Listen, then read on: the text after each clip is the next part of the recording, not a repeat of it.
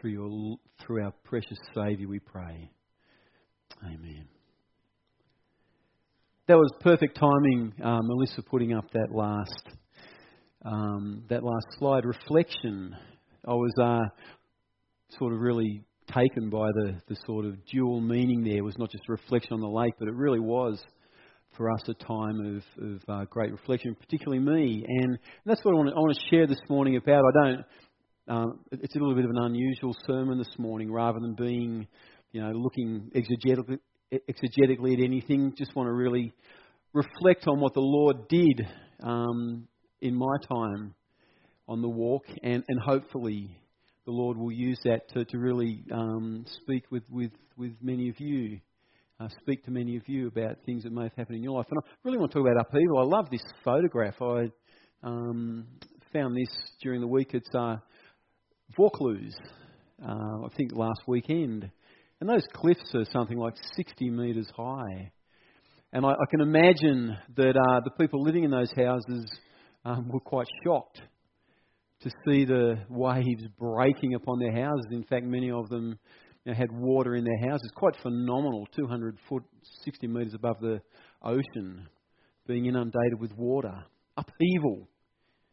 All of a sudden, life is just, you know, life takes a, a different turn. I was thinking, uh, you know, many of us, I, I know Danny and, and Sandra are very keen gardeners.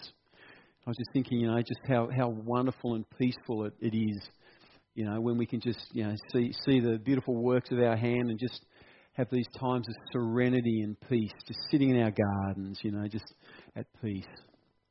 That's what life's like sometimes, isn't it? You just, just life's peaceful, you know. It's, it's um, they're just nice times. But all of a sudden, you know, like in that garden, you feel like a bobcat you know, the tractor shaking, and, and all of a sudden just plows through the fence, and all those plants are just torn up, and, and all of a sudden you think, what's going on? You know, the nice garden that we've created is, is just in ruin, and, and our lives are just in turmoil. Life as we knew it, the garden as we knew it, will never be the same again. Just, just reflecting on upheaval because sometimes it, it feels like this in life, doesn't it? That it's, it's an upheaval. Things were going well, but out of nowhere, this series of events happens that just throws life as we knew it into complete disarray.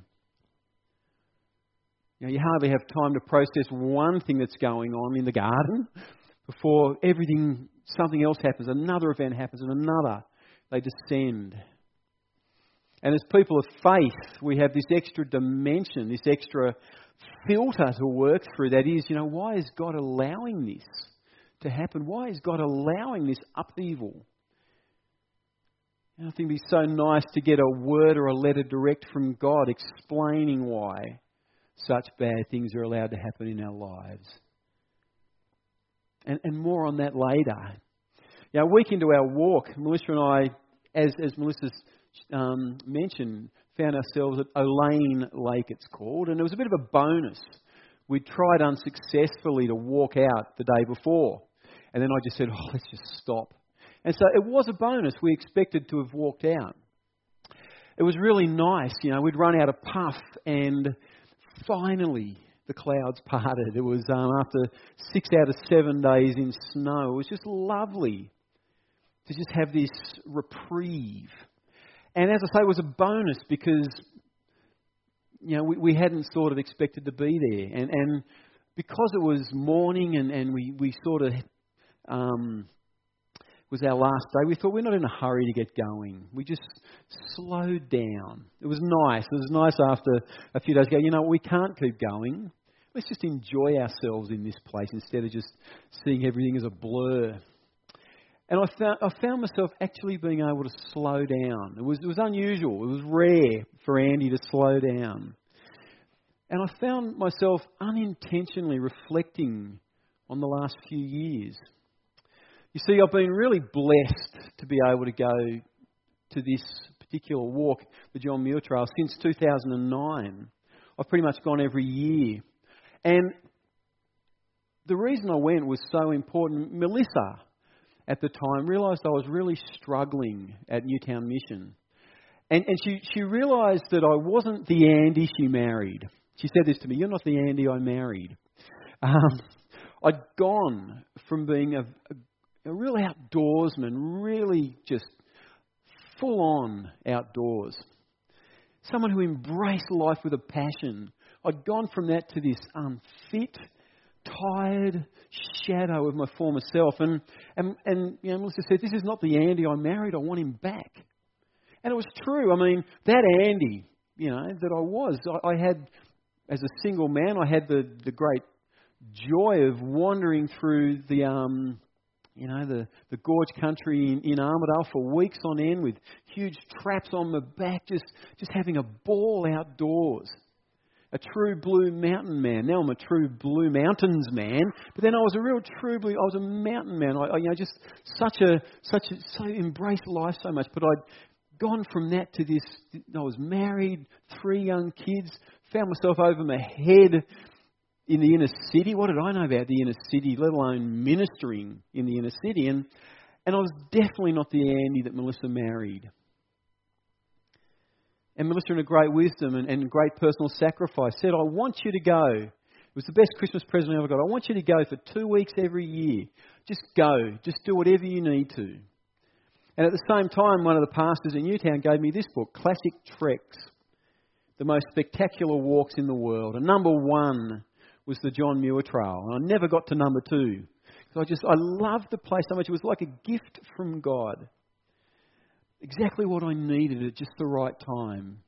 And, and quite often the walk came around as, as God orchestrated it just when I needed it, when I sort of felt like it was just, you know, getting on the plane was like, phew, made it. And, and quite often as I, you know, w- would take off, I realised, well, I've got no phones, no contact. I just have to walk away from everything. And, and it was, it was quite important to do that because I was, you know, feeling so overwhelmed with, with ministry. I just felt, you know, things were put in their proper perspective. Things that seemed so enormous when I was in Sydney, as I was taking off and found myself in this fantastic country, things weren't as big and as important. And God, in a sense, was able to minister to me. And Andy and Melissa got her Andy back too, you know, when I came back. And it was wonderful. But sitting there a couple of weeks ago, it finally struck me. Things had changed. Because usually when I did these walks, I'd go back thinking, well, I can go back to Sydney now, go back to inner city ministry, you know, charged, fully pumped for, for another season. But sitting there a couple of weeks ago, it struck me. Things have changed. I wouldn't have to go back. I wouldn't have to endure another round of inner city ministry. That's finished. And the thought gave me a great sigh of relief, I must admit. Wow, I don't have to go back to that. This is fantastic. You know, I get to go back to Blackheath. But then it finally hit me. It finally hit me. I was no longer at Newtown Mission. And they told me this would happen. They told me that a few months down the track it would, it would finally hit me. That season was over. You know, but since finding out in August last year that it was going to be over, it has been a major upheaval in our lives. You know, not only did I have to sort of deal with that and, and, and the, you know, not only that, but the Lord was not letting me finish with a whimper. It was probably the four most insane months of, of my time at Newtown, the, the, the four months before I actually left. But then there were the other things that was happening, you know, trying to work out where God was leading me and trying to push doors and pray and, and, and, and really wondering. You know, and, and many of those doors didn't open. It's just extra stuff. And then, you know, even when God wonderfully opened doors here at Blackheath, there's the practicalities. You know, finding a house, the school, the, the extra things that are thrown there you know, trying to fit in 10 visits here, you know, before I even, you know, when I was still at Newtown, it was just many, many things were happening. It was upheaval. And once I started here, trying to get my head around, you know, Blackheath, busy, busy, busy. In hindsight, it was like God organised and orchestrated this trip three weeks ago because He had some unfinished things unfinished business with me. You see, after 12 years at Newtown Mission, I'd like to hope, I'd like to think I ended well. I'd like to hope that I finished well. But the truth is, I didn't finish perfectly. And as I was wandering alone in this forest this morning, I really felt God stop me. And for about the next hour, I felt His, His, the Holy Spirit just convicting me. What do I mean? Well, for an hour, as I allowed God to do what He needed to do, He would remind me of times when I hadn't reacted so wonderfully to a situation where I may have spoken negatively, a little bit too much about somebody for a bit too long. Times when I hadn't responded to his prompting to call someone or pray for someone or visit someone. Times when I would justify what I did when I really felt him asking me to do otherwise. Or worse, times when I was just so disappointed with what God was doing that I was sort of harboring bitterness towards God at how He was running things, why He allowed things to happen. Things like that, God took me through. Things that only God knew about. No one else was aware of any of these things. I, would forgotten most of them. No one else needed to be aware. And, and more importantly, there's nothing so bad that I'm talking about that you need to be worried. It was just a whole stack of times that the Lord said, you know, you need to deal with this. You can't take this forward. It says in Psalm 51:4, Against you, you only have I sinned and done what is evil in your sight. So you are right in your verdict and justified when you judge. You know, I actually, as I allowed myself, I was, I was torn apart by the realization that God was bringing these things up in my life. Lord, you are right. These things aren't right for me to be doing. These things aren't, you know, proper for someone who's your child to be harbouring bitterness and, and, and, and to be having these things against. You know, you've got these things against me. And tears flowed, as Melissa said, in a way they hadn't flowed in a long time. It was beautiful. It was actually beautiful. I, I have I very rarely cry in front of Melissa, but I just found it was just it was so healing, just to, to share, you know, just to be able to be so vulnerable to sh- to sort of share what God had done in my life, and, and it was a good thing. They were good tears. I realised I was like on holy ground. And again, Psalm 51:17, my sacrifice, God, is a broken spirit. A broken and contrite heart, you, God, will not despise. It was a beautiful offering to God these tears, that, that as I allowed myself to be convicted of these times when I hadn't acted so well, I, I thought I hadn't had an opportunity to reflect on them, but, but as the Lord allowed this to happen, I claim this beautiful promise from 1 John 2 1 2. If anybody does sin, we have an advocate with the Father, Jesus Christ, the righteous one. He is the atoning sacrifice for our sins. And you know what? I found myself after, I don't know how many years, claiming the blood of Jesus poured out so that my sins could be purified. I could be purified from all sin. It was beautiful. It was a, a wonderful time of, of healing, a wonderful time of, of, of hope. I, I was just filled with so much hope. I thought, I'm so glad God's able to minister to me. I felt completely released from the former season. There's, there's no res, residual resentment or, or bitterness or unresolved stuff. It's just all I long for is the Lord to bless them and bless us. I felt like that prayer time was, was allowing me to have a clean slate. And I now fully embrace the next season. No residual baggage, no, nothing between God and myself. Jeremiah 29:11 has come up regularly. It's one of those verses we know really well, but it's just it's something I hold on to. For I know the plans I have for you, declares the Lord plans to prosper you and not to harm you, plans to give you hope in a future. It's a great verse, isn't it? It's one of those verses that we always just cling to, that God always wants to bring good in our lives. As James said this morning, you know, God works everything together for good. We quote it regularly as a verse to encourage us, but in context, in context, it's a harsh rebuke for this stubborn nation of Israel to get right with God. This harsh rebuke that God's brought around some pretty hard situations. And, and it's highly unlikely that we'll ever have a major upheaval like that in our lives that they went through. But I think the principle's the same.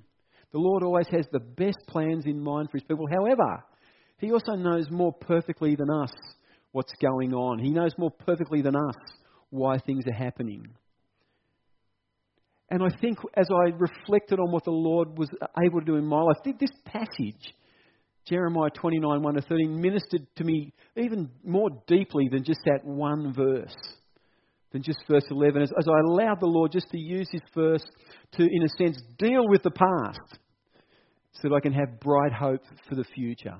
And Melissa and, and, and, and my, in a sense, it was like a, a bit of a, what do you call it, like a bit of a it's a verse where, in a sense, that, that gave us a lot of strength. It was strength for today, bright hope for tomorrow. It really kept us going on the walk. It was like strength for today, but, but, but that next part, bright hope for tomorrow. Deal with the past, and you've got hope for the future. So let's take encouragement first of all that God was and is in our upheaval. Let me just read verses 1 to 4. This is the text of the letter that the prophet Jeremiah sent from Jerusalem to the surviving elders among the exiles and to the priests, prophets, and all the other people Nebuchadnezzar had carried into exile from Jerusalem to Babylon. This was after King Jehoiakim and the Queen Mother, the court officials and leaders of Judah and Jerusalem, the skilled workers and the artisans had gone into exile from Jerusalem. He entrusted the letter to Elasah, son of Shefna, Shephan, and to, yeah, even I struggle with these names, and to Gemariah, son of Hilkiah, whom Zedekiah, king of Ju- Judah, sent to King Nebuchadnezzar in Babylon. Not great with jet lag. it said, it said, This is what the Lord Almighty, the God of Israel, says to all those I carried into exile from Jerusalem to Babylon. That verse 4 states, This is what the Lord Almighty, the God of Israel, says to those I carried into exile from Jerusalem to Babylon. As much as they'd like to think otherwise, God's acknowledging that He has allowed this upheaval in their lives. He orchestrated the upheaval. They'd like to think otherwise. But God allowed it. And in, in, this particular situation, He wants to use this upheaval to refine their faith. And I think for us, difficult times come into our lives, but the Lord is always in the midst of the upheaval. Thank you for those songs this morning about, you know, even though the storms come, the Lord is in the storm. He can use these upheavals to even refine our faith that we can be even more. I think about Job, you know, when he has tested me, I will come forth as gold. That whatever we go through, God can use those situations to refine us, to make us more Christ like.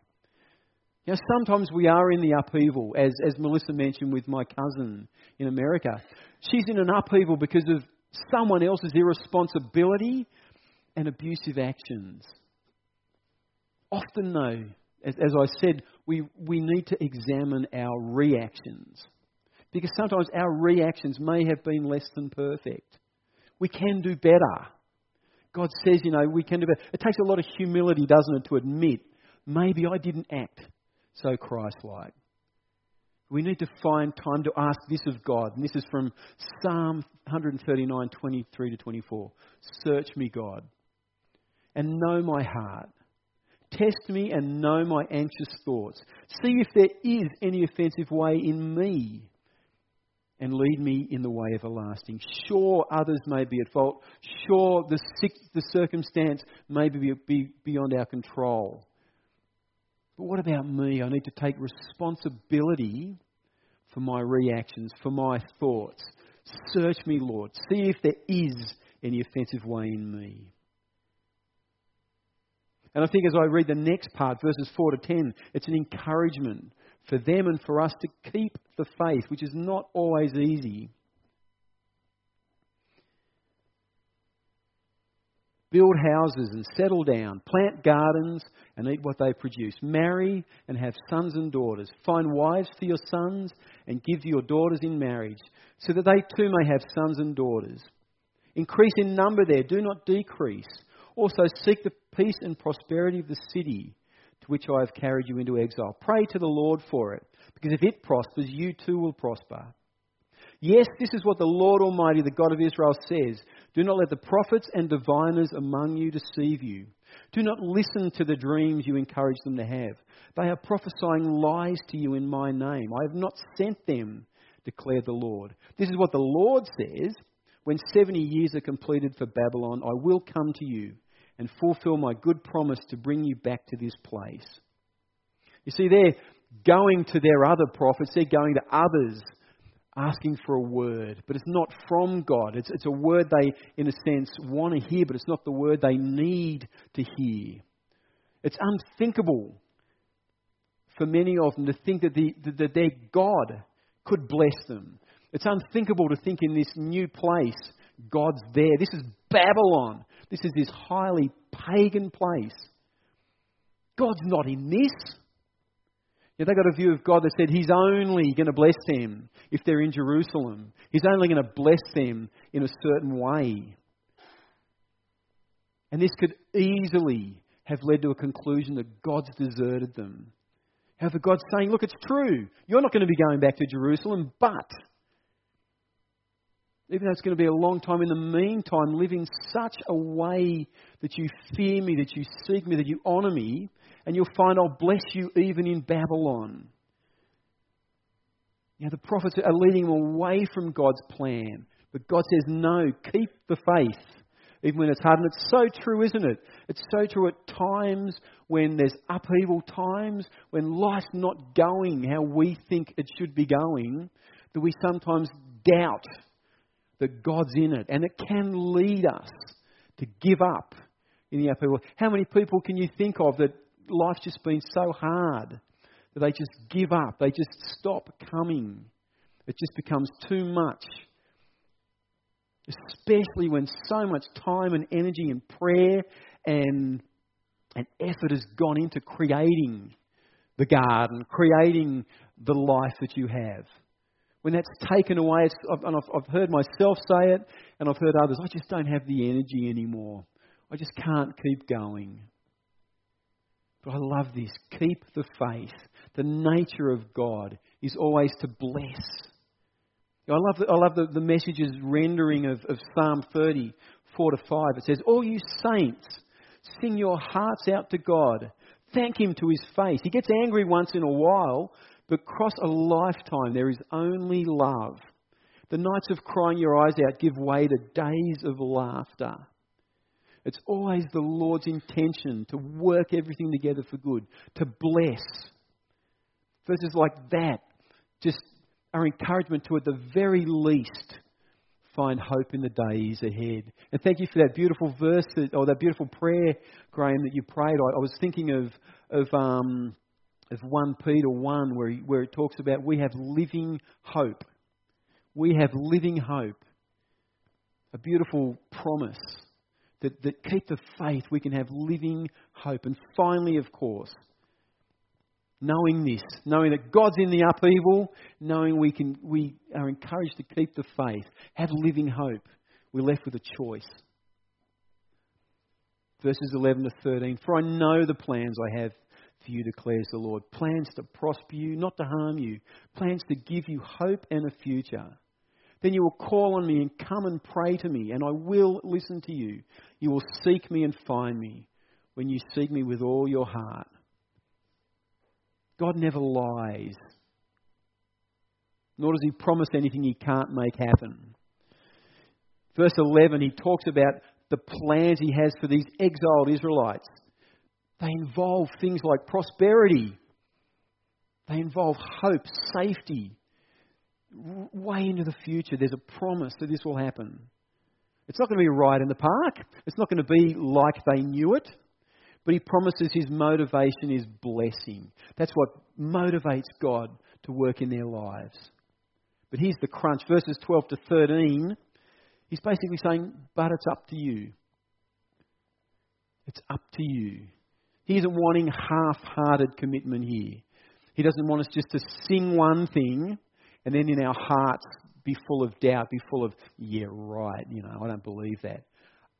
Seek God with all your heart. Put in the hard yards, and they'll see that the prayers they offer will be powerful and effective. I love that. You know, call on me and come and pray to me, and I will listen to you. You know, with, with hearts fully committed to God, that this upheaval and this displacement will make sense. It won't go on forever. They can expect God to come through. And I know historically that this happened. Daniel 9 2. Daniel says, I was just reading Jeremiah one day and I came across this passage that said, In 70 years, God will restore. And he realizes that 70 years has gone. So historically, this happened for them. But this was decades in the future, wasn't it? This is like 70 years, I'll restore you.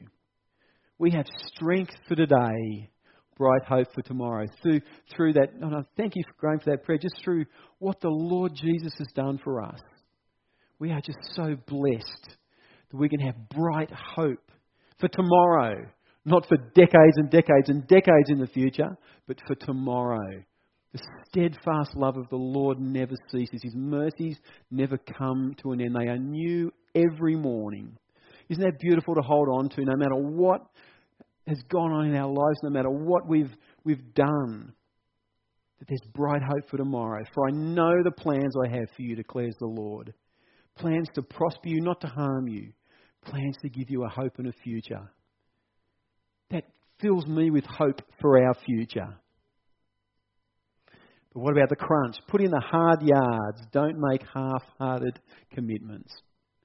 It's up to us individually and as a church, up to us to say, okay, there may have been upheaval, but God, you can take us forward. Prosperity, safety. Isn't that a beautiful promise to hold on to that God would allow us to prosper in everything we do? Lead us into a future full of hope, full of effectiveness. I'd like to pray for us as a church. It's going to be similar to the, the prayers I found myself praying a couple of weeks ago. And I pray, I really do pray the Holy Spirit just reaches each and every one of us where we are this morning. Maybe Tim, can I just? I just really would love. I love this man's playing. I think he's just such an anointed player. Just as, as I pray. Thank you, Lord God. That beautiful promise, Lord, that your steadfast love never ceases, your mercies never come to an end. They are new every morning. Great is thy faithfulness. That was written by Jeremiah as he looked around and just saw Jerusalem in ruins. This beautiful promise that, that uh, in, from the ruins, from the ashes, you can do a new thing. You can do a, a, an amazing thing an awesome thing, Lord God. Lord, you know us so personally, so intimately.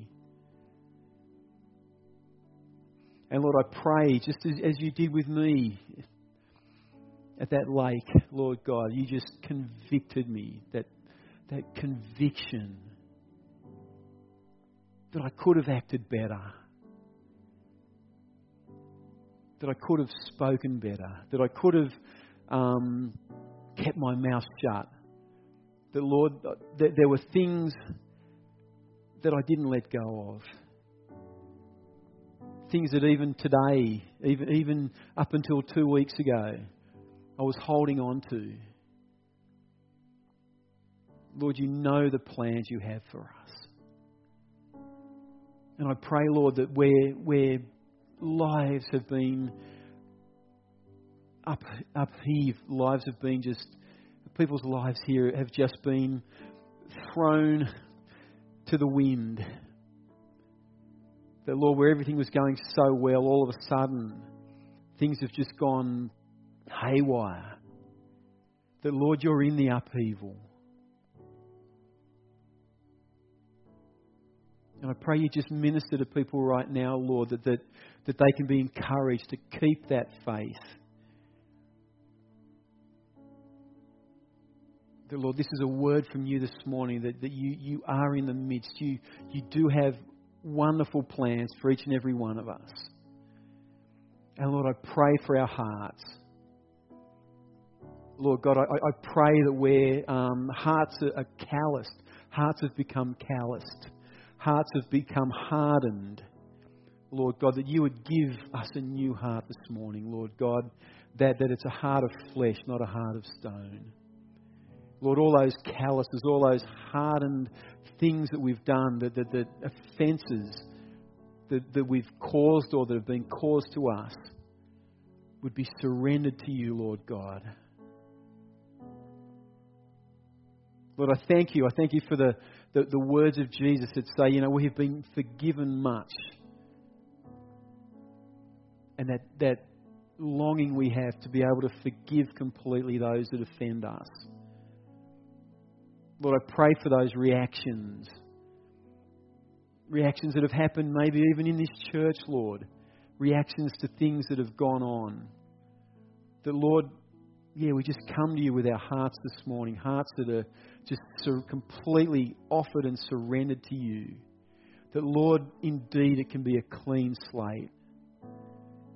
And Lord, we do repent. We repent deeply for those times where that, that you convict us of that, that have offended you instead of acting or reacting the way you would have us react. We, we've caused you grief against you alone, Lord God. You've seen our hearts, you've seen the thoughts we've thought. And I pray, Lord, we can just surrender those to you. And then thank you through the precious blood of Jesus we can be cleansed and purified from those sins. Lord, you know, you know, even, even now people will be thinking, yeah, but, yeah, but, that's too hard, that's, that, that's too simplistic. Lord, you even see that, Lord.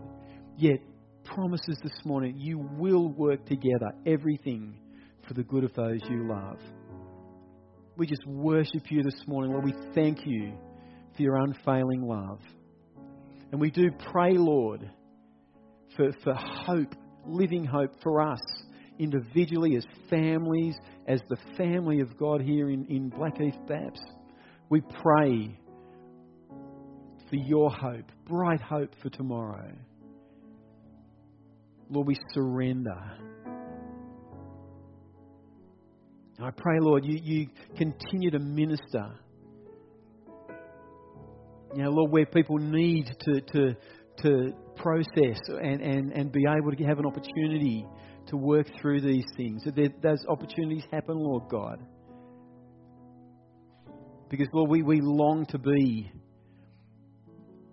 those that keep the faith here in the upper Blue Mountains. We long to be that place that's kept the faith, fought the good fight, run a good race, Lord.